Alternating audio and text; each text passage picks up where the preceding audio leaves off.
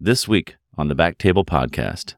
RhoGAM has been routinely administered to women who are at the end of their childbearing who have an abortion. They have absolutely no desire to have a future pregnancy. Say they're 40, 42 years old, have an unattended pregnancy, their other kids are teenagers. Most abortion providers in the country would almost force that patient to have RhoGAM. It really wasn't even a discussion. There was no shared decision making about, well, is it worth it? And when you throw in there how it's made, I think a lot of patients might think twice about it.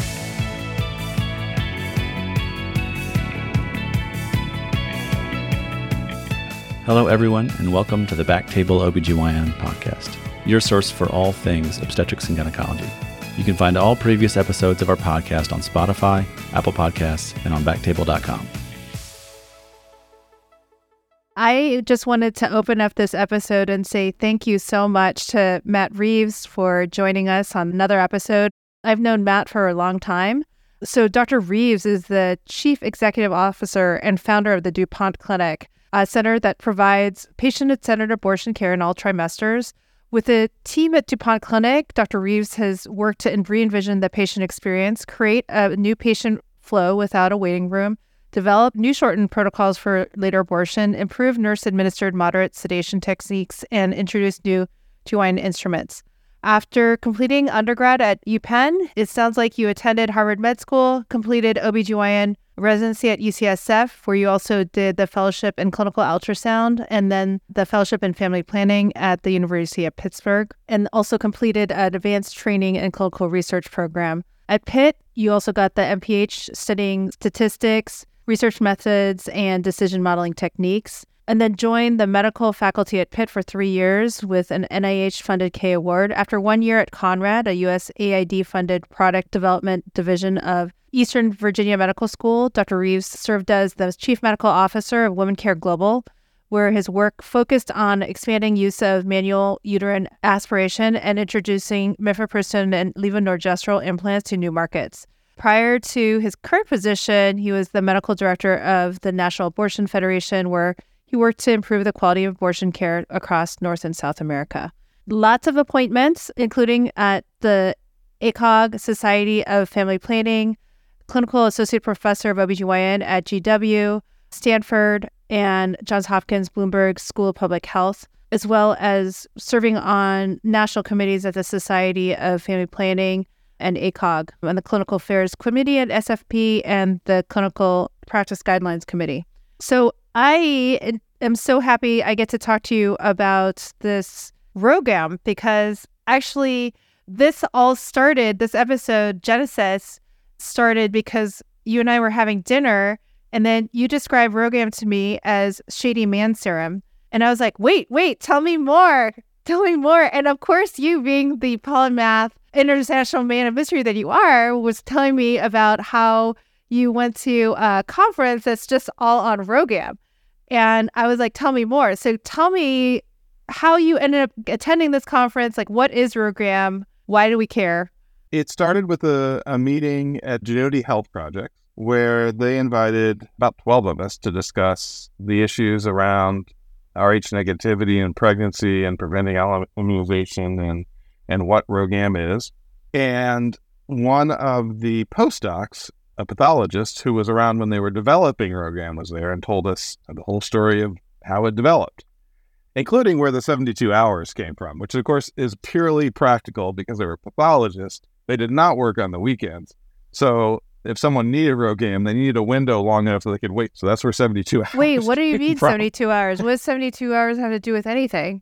Oh, you know, you have to give RhoGAM seven, within 72 hours of delivery. Oh, I didn't realize that. Oh, okay. Yeah, the 72 hours was because they didn't want to come in on the weekend. So, yeah, tell me this story because, you know, I tried looking up a PubMed search on RhoGAM, and there's a really old obstetrics and gynecology article from 1991 that is not available. Yeah. so, if you read the abstract, it's super breathless, like in terms of the description. So, like, what did this guy tell you? Well, a lot of interesting things. I mean, I went into this meeting not really knowing anything in detail about RhoGAM, but what he described was that when they were developing it, they discovered that you couldn't just take serum from one man, right? Basically, they sensitized men by injecting them with Rh positive blood, Rh negative men injecting them with Rh positive blood, and they get sensitized, and they could collect the antibodies from these men, and then look at their neutralizing abilities against Rh positive red blood cells. And basically, what they found was that one man serum wouldn't work. That you had to pool the serum of multiple men, and the idea was that you basically needed to cover the Rh antigen so that all the potential epitopes on it were blocked, right? So you couldn't just have it block bind one spot on the program. You had to basically cover the thing with uh, antibodies so that it prevented the exposed person from getting any exposure to the Rh protein, Rh antigen. And so that they had to pool it. And because of that reason, you can't make it in a um, hybridoma model where you where you have a, a cell line that secretes one antibody because you need lots and lots and lots of antibody types. You can't have one antibody, you can't have two. You have to have, they didn't know exactly how many, but enough to really cover the Rh antigen. So basically, to make it, you have to take the serum from many men and and then condense it down into units. So, like, back up for a second and, like, why do we even care about this? Like, for people who may not know. Okay. Yeah. So, imagine most know about Rh allo immunization in women. So it's when an, an Rh negative woman has an Rh positive fetus, and during the birth process, she is exposed to some of the blood from the fetus and will develop antibodies. And in the course of that, those antibodies stay. And in the next pregnancy, some of those antibodies, because the antibodies from the mom cross the placenta actively, they will enter the fetus and attack the fetus's Rh positive red blood cells in the next pregnancy. And generally, in the second pregnancy, it's not a big deal. But with enough pregnancies and with enough blood exposure, so the amount of blood exposure varies in each pregnancy, so the sensitization can vary. But eventually, an Rh negative woman who has enough Rh positive babies will typically become sensitized. And the result, when she has enough sensitization, is that her antibodies are essentially attacking the fetus's red blood cells and those cells get cleared, and the fetus can develop anemia, profound anemia, and even die. And so RhoGAM was developed to essentially help through a passive immunization sort of way clear the red blood cells from the patient's bloodstream so that she isn't exposed to those Rh positive red blood cells. And this is very effective and it works great. The thing they discovered, which was a bit controversial apparently at the time, was that traditionally give two doses, one at 28 weeks and then one right after delivery. And when they started with the right after delivery thing, everyone thought that would do it, but it turns out it didn't. And they had to add this dose at 28 weeks, which apparently at the time was very controversial. This would have been in the 50s and 60s because those antibodies, the ones that are injected, will cross the placenta as well. It's not enough to do any harm to the fetus, but it was still controversial at the time. But giving that 28 week dose is what made it not quite 100%, but very close to 100% effective. And so we've been doing that. We've been doing a dose at 28 weeks and a dose at 40 weeks ever since. And the thing that was never really studied in any systematic way was, you know, this is great for continuing pregnancies, but what about miscarriages? What about abortions? What about ectopics? And basically, we just kind of went crazy giving RhoGAM to everybody for everything when there really wasn't any evidence except for those doses. So, can we go back to the what you're saying about RhoGAM development? Because what I could tell was it was developed by Columbia University researchers, it sounds like, and there were pathologists and I'm sure some heme people involved. And then it sounds like prisoners from Sing Sing were the initial RH sensitized individuals. Can you tell me more about that? I wish I could. I can't tell you a lot more. I imagine they've buried that history. I imagine they were, in quotes, volunteers. and uh, I'm not sure uh, how that happened or transpired, but yeah. They would not pass the CITI program training. yeah. yeah. yeah, the, the, the research ethics training yeah. might have not, you know, had not been developed. Yeah, so most of the initial volunteers for donating the serum were Rh negative prisoners who were sensitized and then their blood collected. Yeah. And then, do you happen to know about like how did they scale this up? I mean, I read some article a couple years ago that this one man who's like in his 70s is the main supplier of all the RhoGAM. Is that true? Oh, I, I don't know a whole lot about the supply line for RhoGAM. I do know that it is limited and becoming more limited. Not surprisingly, this isn't a popular line of work, and so there's there's more and more people, just because there are more and more people who need it, and not an increasing supply. And so this raised the issue of like, do we really need to use it for all these pregnancies, the miscarriages, the ectopics? And so, what was the impetus for this invitation that uh, you know these you and these other eleven meeting? It was really about abortion, and do we need to be giving it for every six week abortion? And because it is becoming more expensive and more limited, and is there even any evidence that we need it? it turns out there really wasn't much, almost none. Yeah, because it's the full dose at 28 and term is like 300 mics, and then microgram is like, I can't even remember, it's like 100 or something, or 75 mics? 50. 50, 50, 50 mics. And then, I'm pretty sure. Yeah. And then It's that's, one fifth. and then it's like, what total guesswork, probably. There's all sorts of questions about, I know a couple, you know, Hilary Gammill. I remember she was doing some work on like chimeric cells circulating throughout the maternal circulation, and then how we were using the KB, which is a terrible test to try and quantify fetal RBCs in the maternal bloodstream. But like, I don't even know. It sounds like the technology for that has really improved lately. Yeah. So using flow cytometry, we're able to get much better estimates of how many fetal red blood cells are actually in maternal circulation. And that's where the some of the newer data comes in that how many fetal red blood cells were introduced by abortion procedures. And it turns out basically none. For most of the women, the difference between before and after was zero and the amount of circulating fetal red. That was for first trimester or second trimester, or how how far along were we talking? With the flow cytometry, there were two studies in the first trimester, and neither showed any increase in fetal red blood cell exposure after the abortion. And then our practice has always been RH negative moms, any kind of like vaginal bleeding, first trimester abortion, any kind of vaginal bleeding at all. In a RH negative mom, we'd be giving RhoGAM. Like, how is this data going to change that kind of practice? I mean, we only have first trimester data, but what do you see? Like, where are we going with the guidelines? And then where do you see our future thinking? Well, just to clarify, there was one second trimester study, and it used KB testing. And without going into all the methods of the KB test, it, does pick up some maternal cells. And so it's not perfect.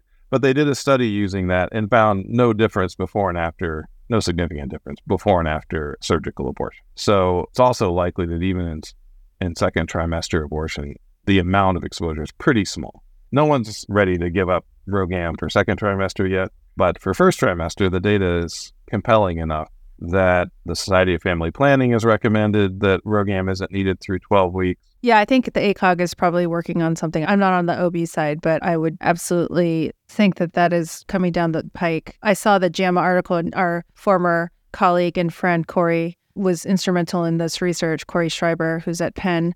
Yeah, it was her fellow Sarah Horvath who led the research. So yeah, it's good research and and it's very compelling. And then, how does the U.S. compare to the other countries in terms of practice patterns and what are they seeing in terms of sequelae? Yeah, WHO has already said, and they have a different, slightly different audience because they're international, where often RhoGAM isn't available. But a lot of this becomes very relevant in the U.S. with the changes since the Dobbs decision last year, where a lot of women are using mifepristone and misoprostol. And one of these studies was medical. So being able to say that you can do mifepristone and misoprostol without needing RhoGAM just makes it a lot easier for folks who may not have access to testing in RhoGAM. and didn't you tell me that most of the world, nobody else gives RhoGAM? Not the way we do, that's for sure. Yeah. Like, are they giving it at 28 weeks and at term too? In some places, and there are parts of the world where Rh negativity is fairly common. I had always been taught it was most common in the Basque and Celtic populations, which is true if you have a Western European centric point of view. But it's also even more common in Saudi Arabia and parts of the Horn of Africa around Ethiopia and Somalia, where it can be up to 20 to 30% of the population. And I don't know the data on what their Rh alloimmunization rates are. But you also have to keep in mind where we are in terms of average numbers of children per family, right, or per person. And really, the, the problems with Rh alloimmunization typically don't become severe until the third pregnancy. That's without any RhoGAM at all. And third, full term pregnancy. And that's just not that common anymore. I mean, sure, people have a third pregnancy, but not many are having any, many more than that. And most are having one or two. So the demographics of fertility have changed a lot. 100 years ago, or even or 60 years ago, larger families were much more common. So it's much more important to use RhoGAM to prevent complications and additional pregnancy. That's such a good point. That did pop into my mind. I mean, the average fertility, the median rate in a lot of countries is less than what needs to be. I think it's like 2.4 or something that to in order to replenish the population, but it's super skewed. Like East Asia, it's like less than two. The US is hovering around two, but in Africa and India and a lot of other places, it's still quite high. I don't know the numbers, but yeah. So for the US, it just when you combine the kind of Venn diagram of fewer pregnancies per person and we're already giving a lot of RhoGAM, that it becomes less important to give RhoGAM in pregnancies that really are very low risk. That you're just the likelihood of Rh alloimmunization is extremely low. It does happen, and and it is seen some. I saw one case in residency, and it was a patient who had a some sort of trauma. I think a gunshot, probably. They were out of Rh negative blood, and so they she was going to apparently might have died. So they gave her blood, Rh positive blood, in the hope that she was Rh positive, and she wasn't. So she got a full unit of Rh positive blood, and she was sensitized and had alloimmunization with her subsequent pregnancy. But barring that, the incidents like that, it's almost unheard of. Yeah, I know. I don't think I saw one case in residency. So yeah, that that is super interesting. And then you were telling me in Sweden or somewhere in Scandinavia, it's also super rare, and they don't routinely give it, right? Yeah, and that's where the demographics issue comes in. So in uh, Sweden, they don't use RhoGAM for first trimester abortion, and they have great research databases, right? So they do these great population level research databases. So several of us went to some researchers and said, could we look at this? Could we look at Rh alloimmunization and who has it and whether they've had medical abortions and does it cause it? And they went and looked at it. And basically, they found that there are so few, there are very few abortions because they have great access to contraception, few re- relative to the US. And their total fertility is so low that there are very few pregnancies after a medical abortion didn't get RhoGAM for too few for them to look at. It's a country of five million people, so it, you know there aren't a lot of Rh negative people who had a medical abortion who then go on to have a, a live birth.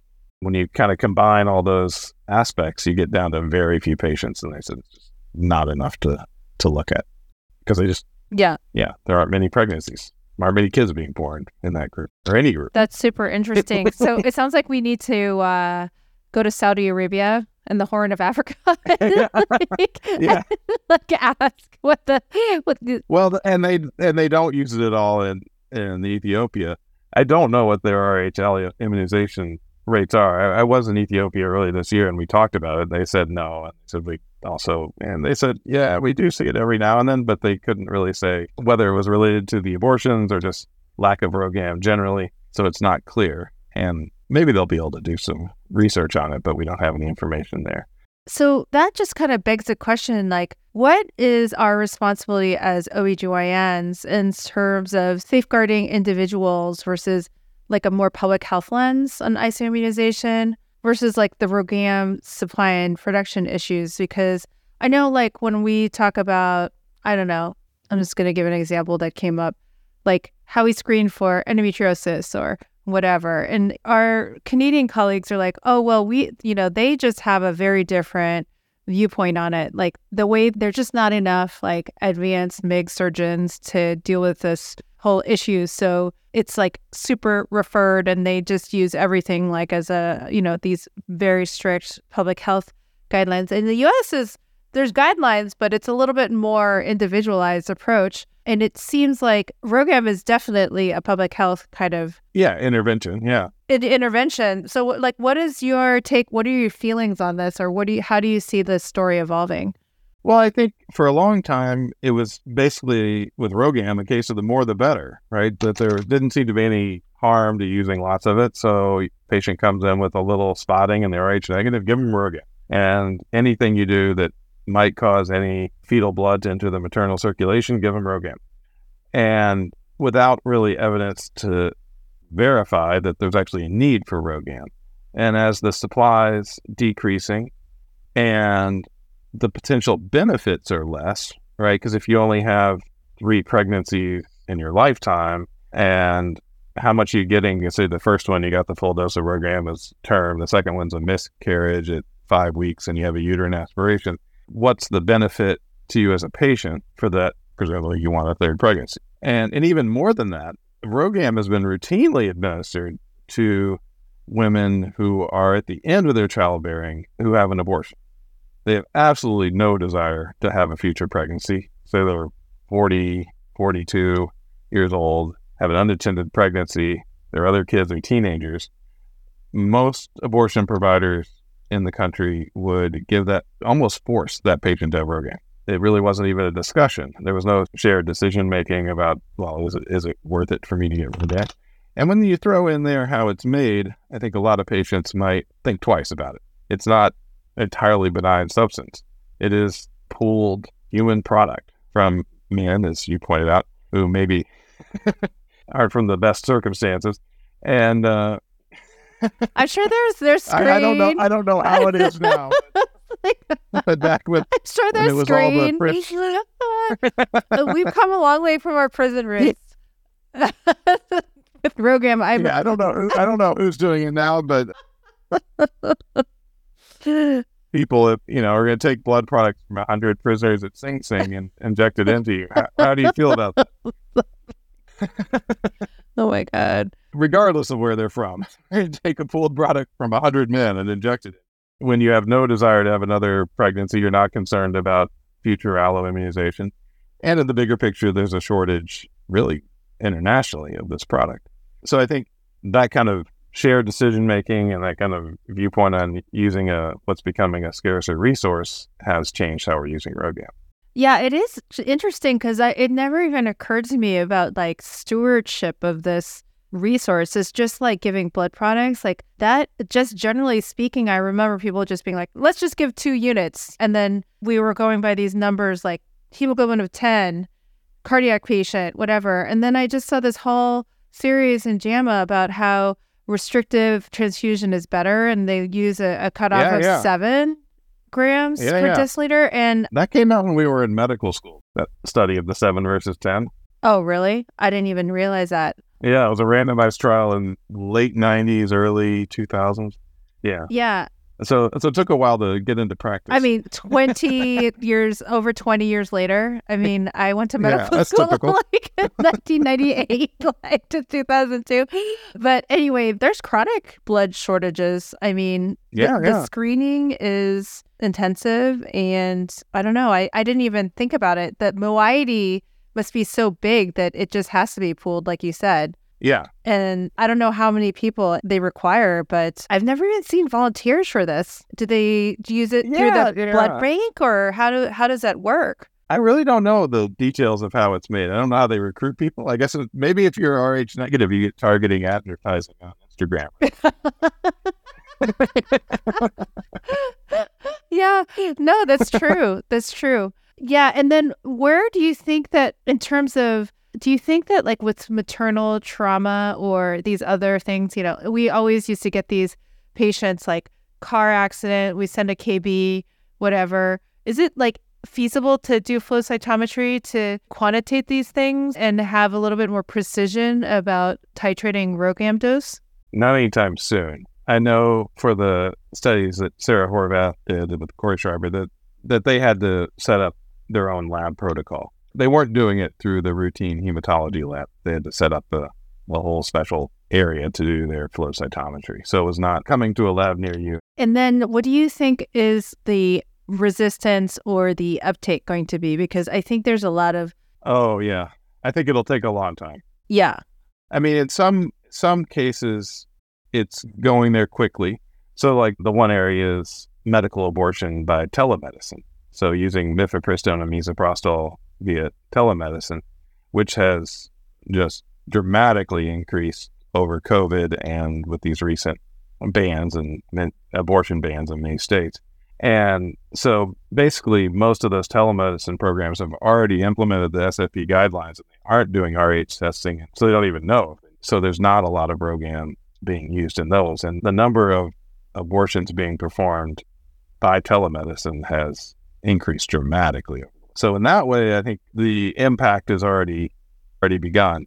But when it gets to the community level, well, maybe like the uh, the study of the uh, transfusing at seven versus ten for ICU patients, and that may take twenty years. Hopefully not, but uh, it may take a while before that's really implemented. You know what's interesting is I think sometimes like the supply chain will just force our hands because maybe the COVID basically made us all adopt telemedicine. Yeah. You know, and then supply chain issues made us be more green like we couldn't get certain things and you just had to like lidocaine for a while, right? Yes. Um, yeah.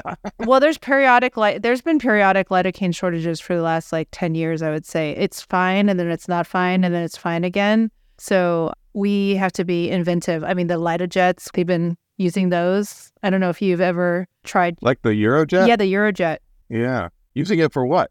Lidocaine. Injecting it? Yeah, you can inject it. Oh my goodness. Yeah. Never even occurred to me. Yeah, but it's just huh. a just a more viscous form. Yeah. But huh. do you you're you're using it like for injection? Paracervical block. Yeah, you can use the Litojet. Really? It's just a different viscosity. I don't I wouldn't see why you can't. Harder to inject probably, but not by much. It sounds like something uh, a good plastic surgery thing, like a filler and a helping me at the same time. I mean, I I I think it, it's like the same stuff. It's just thicker, right? I'm not going to try it first. Okay. Let me know.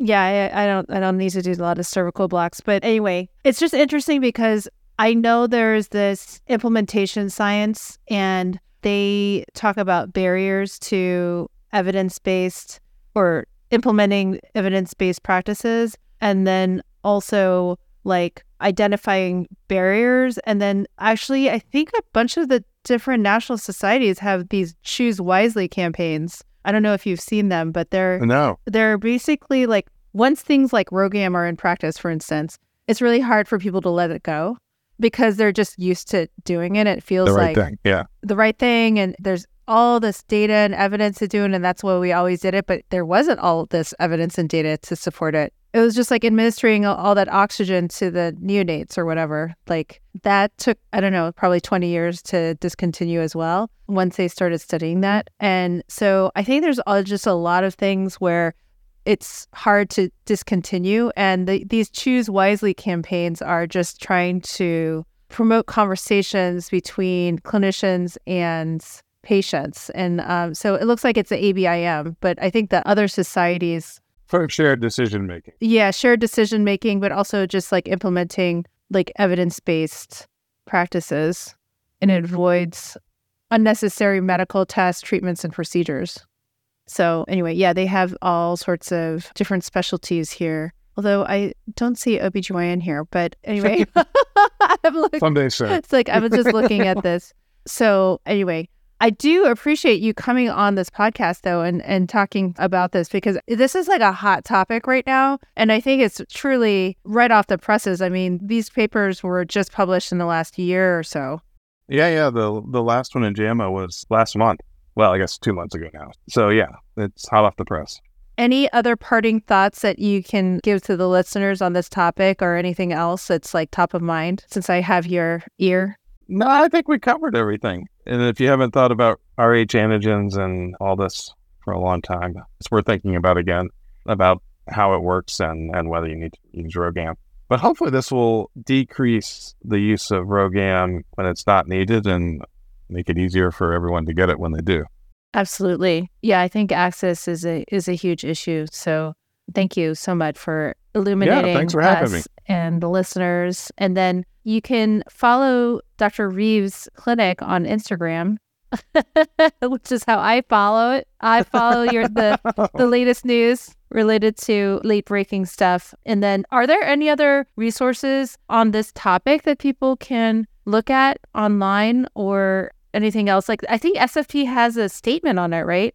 Yeah, SFP has a statement that just came out earlier this year. ACOG should be releasing something probably early next year. There are WHO guidelines that are available online as well. So there's lots of info. And if you can get to JAMA, Sarah Horvath was the first author of that paper last month. But there are only so many papers on RH exposure and, uh, abortion. Sarah Horvath co-authors, Courtney Schreiber is the senior author, volume 330, issue 12. I won't read the whole DOI thing, but it came out on September 26th. So hot off the presses, guys. Thank you so much, Matt, for coming on the show and for telling us about this really important topic. I think it's going to be practice changing. It obviously mm. already is. And I find it, it super interesting to sort of delve into these areas that you just take for granted as part of your medical yeah. training. And then you realize that it's like kind of not based in a lot of, there's definitely a rationale to do it, but when you dig deeper in the first trimester data in particular, it's and you see yeah. review the science, it's it's a different story. So I think that's going to be totally one of the trends that we see in, in medicine as well. Just trying to.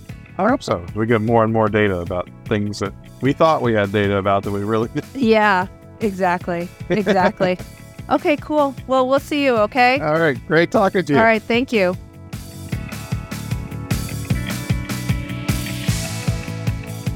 Thank you so much for listening. If you haven't already, make sure to follow the podcast, rate it five stars, and share with a friend. If you have any questions or comments, direct message us at underscore BackTable OBGYN on Instagram, Twitter, or LinkedIn. BackTable OBGYN is hosted by myself, Mark Hoffman, and Amy Park. Our audio team is led by Kieran Gannon, with support from Josh McWhirter, Aaron Bowles, Nick Shellcross, Josh Spencer. Design and digital marketing led by Brian Schmitz, with support from Taylor Spurgeon Hess, and Yvonne Orgodzinsky. Show notes and social media by Emma Landonwich and Lindsay Beecham.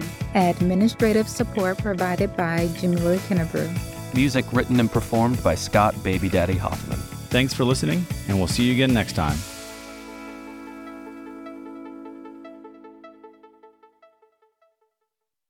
The views and opinions expressed by the hosts and guests on BackTable OBGYN are their own and do not reflect the views or positions of their employers or any entities they represent.